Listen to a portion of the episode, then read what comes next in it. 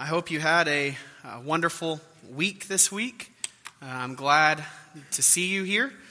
Uh, even if your week wasn't wonderful, I'm glad that it's led you here either way. I'm glad that you've made it here and that uh, you're, you're here to worship uh, the great God that you and I both love so dearly and so uh, very much.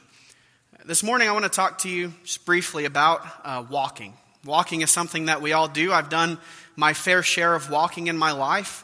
Uh, growing up, I used to walk to school. I know it's not like some of you old timers who uh, had to walk 10 miles to school, uphill both ways, barefoot in the blizzard. I know it's not like that, but I had to walk to school. Uh, I, I walk when I go play disc golf, I guess. Really, I, I haven't walked that much now that I think about it. But when I do walk, I always make sure I watch my step. I always make sure I look where I'm walking, and that's for a very particular reason. See, I had an incident when I was younger.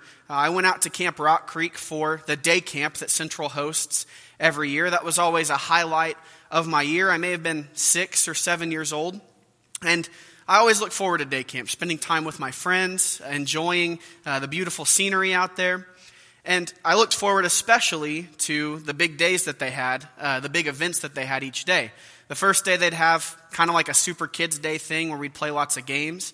The second day, they'd bring out all these really cool exotic animals for us to see. But the third day, that was the day we all looked forward to. That was the day that they brought out the moon bounce.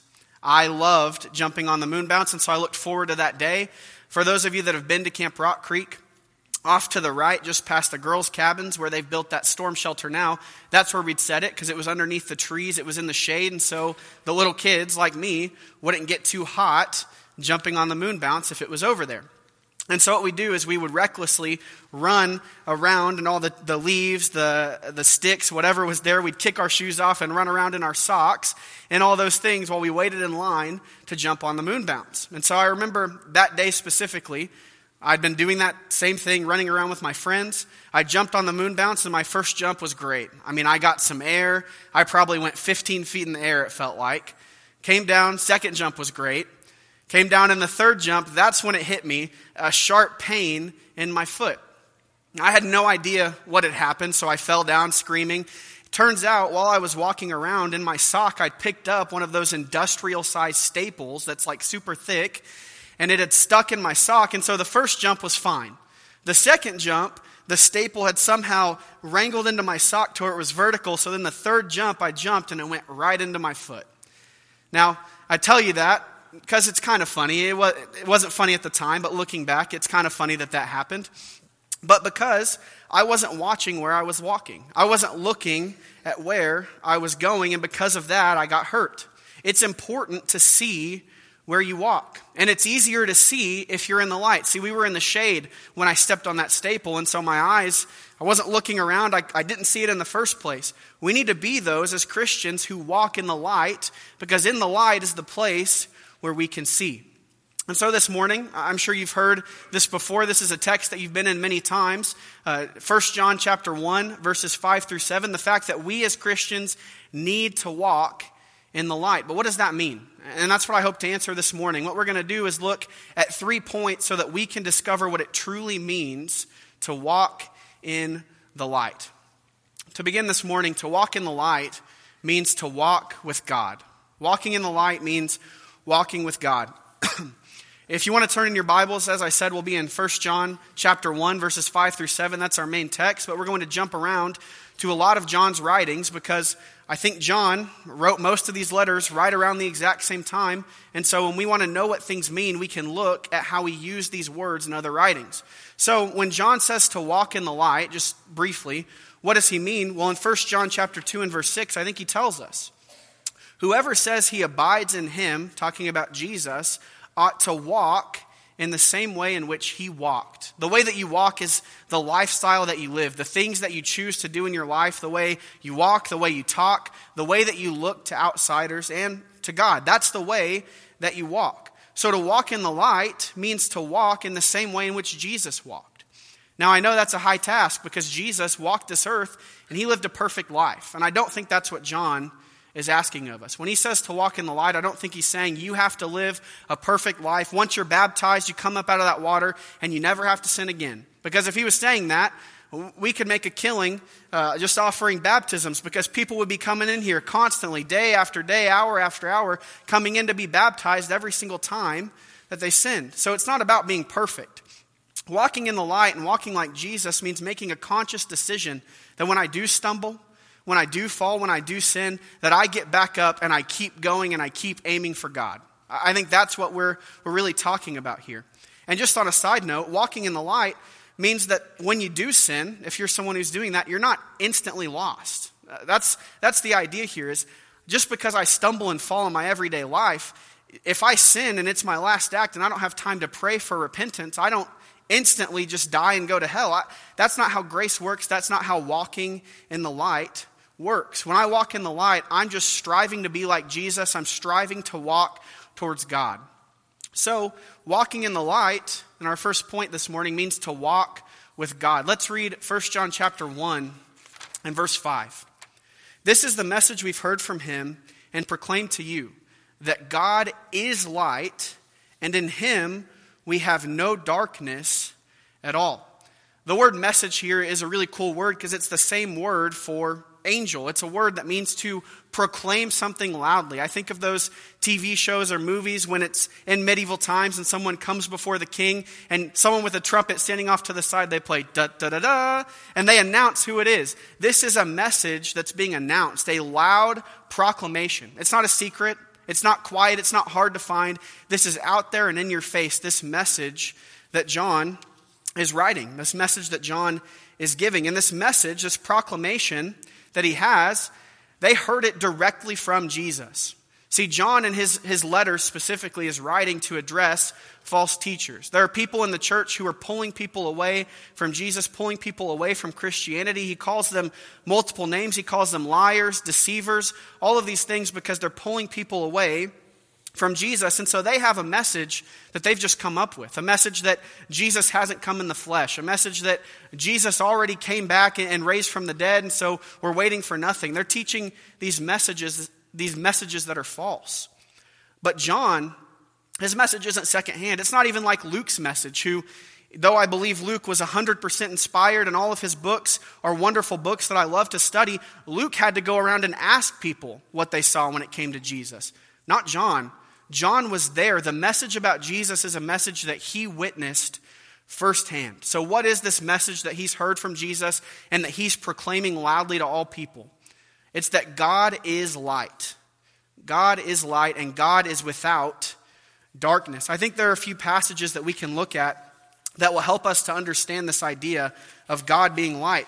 First, if you just look in John chapter 1, the Gospel of John, John chapter 1 and verse 4, when talking about the Word, who is Jesus, that's come to this earth, that became flesh, in him was life, and the life was the light of men.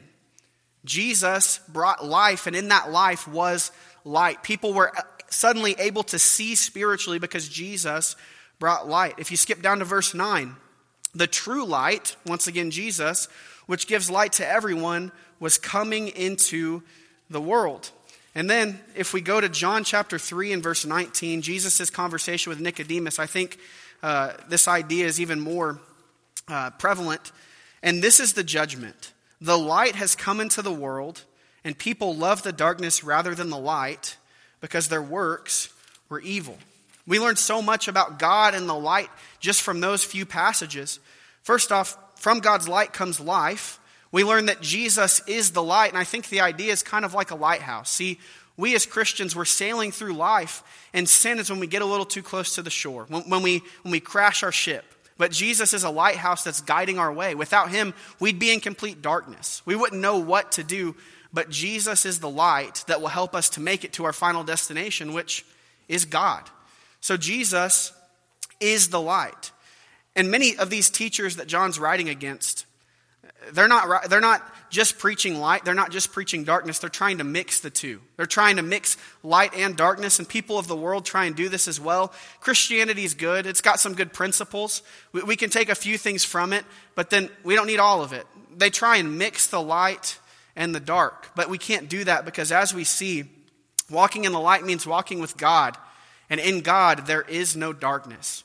We can't sit on the fence. We can't have one foot in the light and one foot in the dark. We have to choose to be all into God or all in to the darkness. God is light, and walking in the light means walking with Him. Our second point this morning walking in the light means walking in truth. When I was younger, I used to fall asleep with the TV off. Um, and I remember I'd wake up in the middle of the night. It would be three in the morning, two or three in the morning. And I don't know why on cartoon channels they would do this, but they'd be playing the World Poker Championships. Not really sure why. It bored me out of my mind, probably because I don't understand poker or, or games like that at all. I just didn't get it. But I remember I'd sit there and I'd groggily look at the TV and listen to the announcers or the, the commentators. And they'd get their hand and someone would do something. Their, their eye would twitch. They'd push up their glasses and they'd say, Oh, that's that person's tell. That, that's that person's tell. And so everyone else knew if they had a good hand or a bad hand based on their tell. Well, when John writes in his letter specifically, he has a tell. John, when he wants to tell us that he's talking about false teachers, he's going to use a phrase that we see in verse 6 if we say. When John uses this phrase, these are things that people are saying that, that are false, that these false teachers are pushing on to people. Let's read verse 6. If we say we have fellowship with him while we walk in darkness, we lie and do not practice the truth. These are the things the false teachers are saying. They're saying, I have fellowship with God. I love God. I respect God. I obey his commandments. I serve God. These are the things that you and I would say. I hope. These are things that I hope would be true in your life. But these false teachers, they say these things. They say they love and respect and serve God. But in all actuality, John can see, God can see, they're actually walking in the darkness. And in doing so, they're pulling people away from Jesus. They're confusing people's faith. Those who claim to be in the light but are actually walking in darkness, they don't practice the truth, is what he says here. And that can cause people to then be pulled into the darkness along with them. He says they no longer practice truth. And understand, truth here isn't talking about just knowledge. You know, the quote, you shall know the truth, and the truth shall set you free. Well, if I'm in a bad situation and I learn that that's the truth and then I do nothing about it, the truth didn't set me free. The truth is worthless to me at that point. I have to use the truth if I want to be set free by it. The truth isn't just knowledge, the truth is something that we do. And we have to practice truth. These people no longer practice it. Practicing truth is something you do every single day. If I went to the gym and I shot 100 three pointers in basketball, and you came up to me in a month and said, Hey, what, what are you doing? Well, I, I practice basketball. If I just did it one time, that's not true. If I did it every day for, for a couple months, maybe then I could tell you that that's the truth. But practicing isn't something you do one time, it's not something that you do at one moment. Practicing is something that you do every single day because you want to get better at the thing that you're doing. So, truth is not just something you know, truth is something that you do. And, and something that I feel I needed to hear this week, and maybe you need to hear it as well, is Jesus is glad that you know the truth. We, we know the truth, we know the truth about Christ, and He's glad that you know that, but Jesus doesn't care how you feel about the truth. People hear the truth all the time, but they don't like it, so they reject it. They hear the truth all the time, and maybe they want to accept part of it, but they don't accept all of it.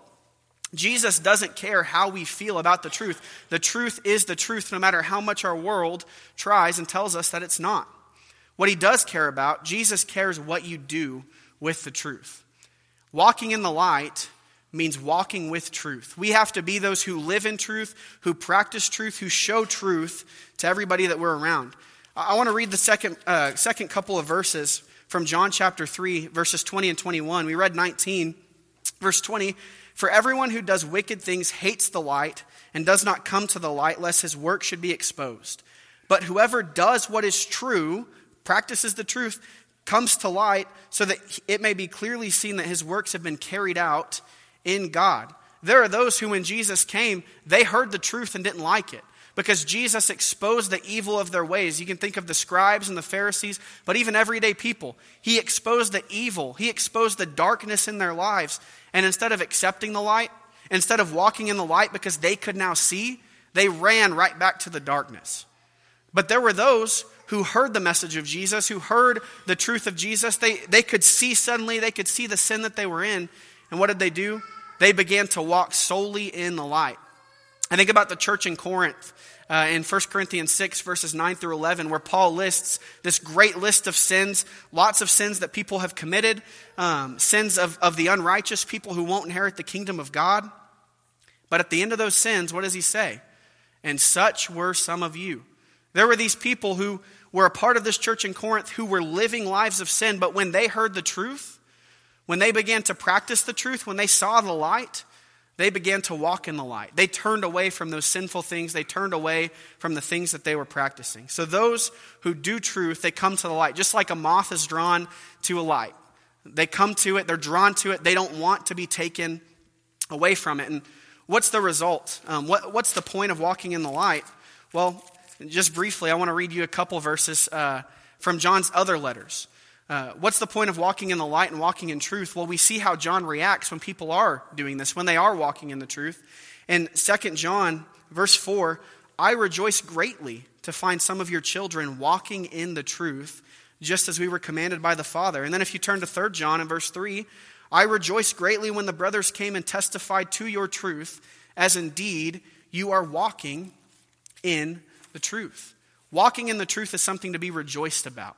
Walking in the light means walking with the truth. The two are inseparable. If I want to walk with God, if I want to walk in the light, if I want to do my best to live a life like Jesus lived, then I have to be somebody who walks with the truth.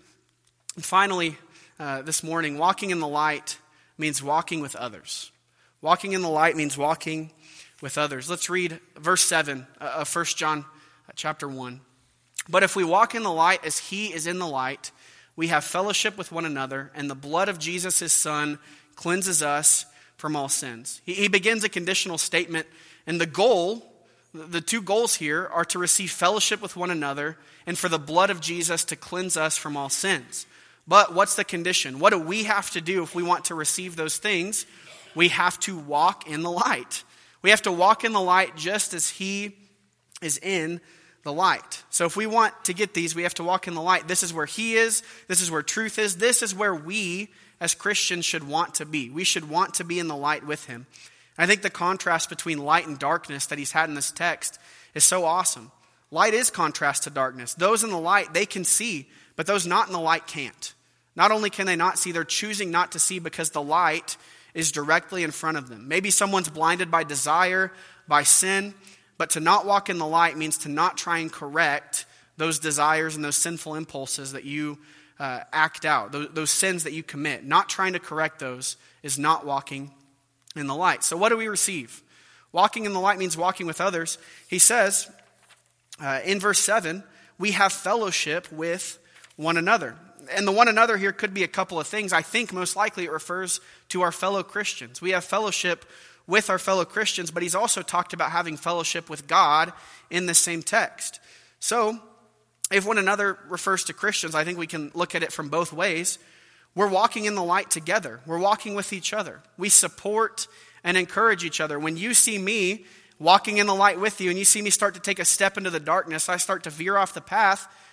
We're walking together. And so you pull me back in. You help rein me back in and get me back on the path to the light. Walking in the light means walking with others, and it applies to God as well, as we've already talked about. We want to have a relationship with God. We want to share in this with our fellow Christians. We can't have it halfway, though. As I said, there's no darkness in God, so we have to either be all in or we can't be in at all. Walking in the light means walking with others. And then the second uh, thing that we receive is being cleansed. As I mentioned earlier, this isn't about being perfect, it's about doing our best to be like Jesus. You're going to stumble. You're going to fall. Ask any Christian uh, that's been a Christian for a long time if they've sinned, if they've stumbled, if they've fell at times. The answer is going to be yes. All have sinned and fallen short of the glory of God. Even those who have been Christians for a long time, they fail in their everyday lives. But they get back up. They keep going. They keep pushing forward. They continue to walk in the light. And the result is that our sins Though they were already forgiven at the moment of baptism, I believe they stay forgiven for the rest of our lives if we're those who walk in the light. Walking in the light means walking with God, it means walking in truth, it means walking with others, with our brothers and sisters in Christ. This morning, I hope that you have a better understanding of that. I hope that if you find yourself in a situation where you're not walking in the light, maybe you're one foot in, one foot out, I hope that we can correct that. We're about to have a song of invitation, and we can pray with you, we can study with you, whatever it is that you need to get back on track, to get pulled back into the light. We want to assist you with that. Maybe you find yourself as someone who's not in the light at all. You're in the darkness. You've never been saved, or, or, you were saved, you were baptized, but you chose to leave. Whatever it is, we want to get you on the right track. If it's baptism that you need, if it's our prayers, if it's our support, we want to give that to you. If you have any need uh, this morning, we'd love to assist you as we stand and as we sing.